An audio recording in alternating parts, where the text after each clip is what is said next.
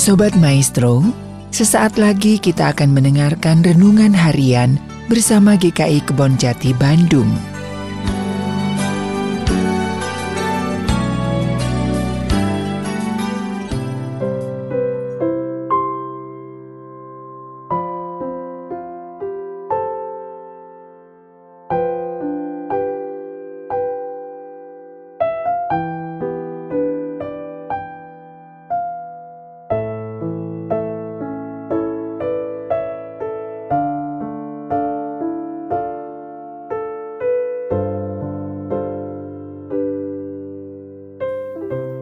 Shalom Bapak Ibu dan Saudara-saudari yang terkasih dalam Tuhan Yesus Kristus.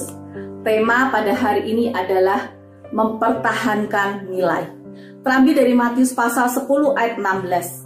Lihat, aku mengutus kamu seperti domba di tengah-tengah serigala. Sebab itu hendaklah kamu cerdik seperti ular dan tulus seperti merpati. Firman Tuhan ini juga pas dan cocok untuk situasi saat ini. Benar, tidak mudah untuk mempertahankan nilai iman kita, nilai-nilai yang kita percayai di dalam Tuhan Yesus Kristus, di dalam konteks kehidupan kita saat ini. Di mana kehidupan saat ini dikedepankan yang penting untung, yang penting bagi diri saya. Tidak peduli dengan orang lain, tetapi firman Tuhan tetap mengatakan, aku mengutus kamu seperti domba di tengah-tengah serigala. Bagaimana domba ini tetap berperilaku seperti domba dan tidak berubah menjadi serigala, sekalipun ia ada di tengah-tengah serigala. Bagaimana kita sebagai orang Kristen tetap mempertahankan nilai-nilai iman kita di tengah-tengah situasi yang membuat kita goyah iman kita. Dan itu bukan hal yang mudah. Kita butuh pertolongan Roh Kudus untuk kita bisa mempertahankan nilai iman kita. Kita jujur, kita bekerja keras, kita menghormati atasan kita, meskipun mungkin atasan kita bukanlah orang yang dalam tanda petik, wah baik gitu. Tidak, tetapi kita tetap menghormati dia sebagai atasan kita. Kita tetap menunjukkan sebagai orang Kristen yang berkualitas. Ada sebuah kisah film yang terambil dari sebuah kisah hidup yang sebenarnya true story. Judulnya adalah Hacksaw Ridge. Dikisahkan di dalam film ini ada seorang yang bernama Desmond Doss, seorang pemuda Amerika. Dia tertarik untuk ikut berperang di dalam Perang Dunia yang Kedua. Tetapi dia adalah seorang yang memegang teguh firman Tuhan bahwa ia tidak mau membunuh. Tetapi bagaimana mungkin? Dia ingin ikut berperang, tapi dia tidak mau membunuh. Dia katakan, saya mau ikut berperang.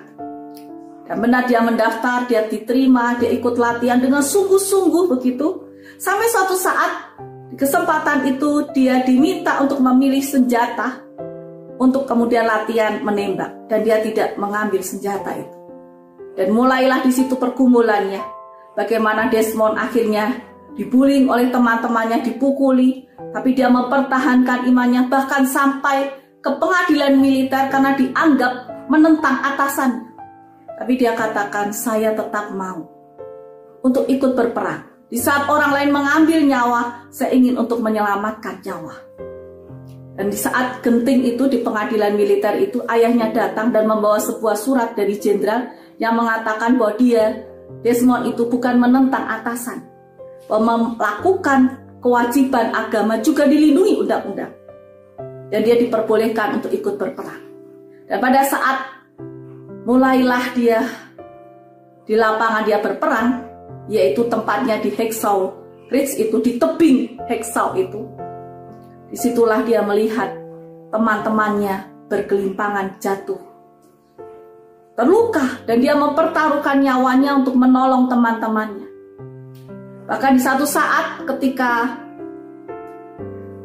akhirnya pada waktu itu Amerika berperang dengan Jepang, Jepang mendesak pasukan Amerika dan mereka mundur. Dan di saat itu Hacksaw kemudian teringat teman-temannya masih tertinggal di sana. Jadi malam hari di kegelapan dia berangkat sendiri ke tebing itu dia naik dan dia turunkan temannya satu persatu. Dia berdoa, Tuhan tolong saya kasih kekuatan untuk menolong satu orang ini lagi. Begitu tiap kali dia berdoa. Dan akhirnya dia bisa menyelamatkan teman-temannya, singkat cerita. Dan kemudian setelah perang selesai dia mendapat medali penghargaan. Kisah ini kemudian juga mendapatkan medali Oscar. Dalam kisah sebenarnya, kisah ini sungguh sangat lebih mengharukan. Karena ketika sampai terakhir berperang, Desmond harus menderita luka-luka. Tetapi dia tetap bahagia, dia tetap bisa mempertahankan imannya sampai akhirnya. Dia menutup usia pada usia delapan puluh tujuh tahun. Dan bukan di dalam peperangan. Oleh karena itu, bagaimana kita mempertahankan iman kita? Yang pertama, marilah kita hidup sesuai dengan firman-Nya, bertumbuh di dalam pengetahuan akan Dia. Matius lima ayat enam belas berkata demikian. Hendaklah terangmu bercahaya di depan orang. Kita tidak bisa beriman tetapi kita menutup diri. Tapi mari kita beriman dengan apa adanya. Bukan juga dengan ditunjuk-tunjukkan, tidak. Tetapi biarlah perbuatan baik kita juga orang lain ketahui tanpa kita promosikan atau kita ucapkan. Mari kita tetap memiliki hidup dan perilaku yang menunjukkan iman kita. Yang kedua, di dalam Petrus tiga ayat lima belas berkata demikian.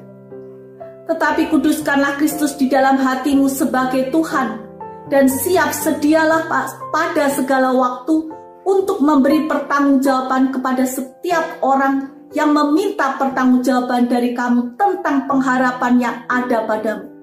Tetapi haruslah dengan lemah lembut dan hormat. Di dalam kehidupan kita, orang akan mempertanyakan iman kita. Dan mari kita bisa memberikan jawaban akan iman kita. Dengan perbuatan kita, kita mempertanggungjawabkannya. Saya teringat akan sebuah kisah. Bahwa orang tua saya, papa saya, pernah menceritakan sebuah kisah. Ketika pada waktu perang, orang-orang bersembunyi, mereka membawa hartanya. Termasuk orang tua papa saya dan saudara-saudara. Apa yang terjadi? Saat itu papa saya ditinggal sendirian dengan berkotak-kotak perhiasan yang ditinggalkan. Orang tua saya pada waktu itu dilema, dia ingin mengambil emas batangan itu, menyembunyikan untuk dirinya, ataukah dia jujur? Dan papa saya katakan, saya mau jujur. Di saat yang sulit, di saat saya butuh uang, saya tetap jujur. Dan itu dia ceritakan kepada kami. Oleh karena itu, mari kita tunjukkan Tuhan adalah Raja dalam hidup kita. Kuduskanlah Kristus di dalam hatimu sebagai Tuhan, artinya kita mengkhususkan Tuhan. Dia adalah segala-galanya dalam hidup kita. Dan yang ketiga adalah Yohanes empat belas ayat dua puluh tujuh. Damai sejahtera ku tinggalkan bagimu, damai sejahtera ku kuberikan kepadamu, dan apa yang kuberikan tidak seperti yang diberikan oleh dunia kepadamu. Janganlah gelisah dan gentar hatimu. Mempertahankan nilai bukan hal yang mudah, tetapi firman Tuhan katakan ketika kita punya tekad untuk melakukan firman Tuhan, kita hidup dengan jujur, dengan baik, dengan benar. Tuhan katakan damai sejahtera akan diberikan. Jangan gelisah, jangan gentar, Tuhan akan menolong kita. Dan biarlah kita boleh mempersiapkan di waktu penantian ini, masa Advent ini. Kita adalah orang-orang yang menantikan Tuhan dengan sikap iman. Seperti Maria yang juga tetap menantikan Mesias itu datang dengan sikap iman, iman yang ia pertahankan sampai selama-lamanya. Tuhan memberkati kita semua. Amin.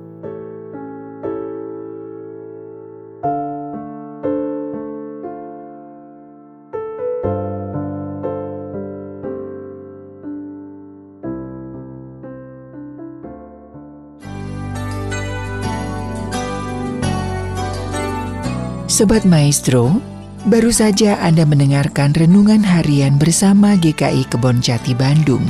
Tuhan Yesus memberkati.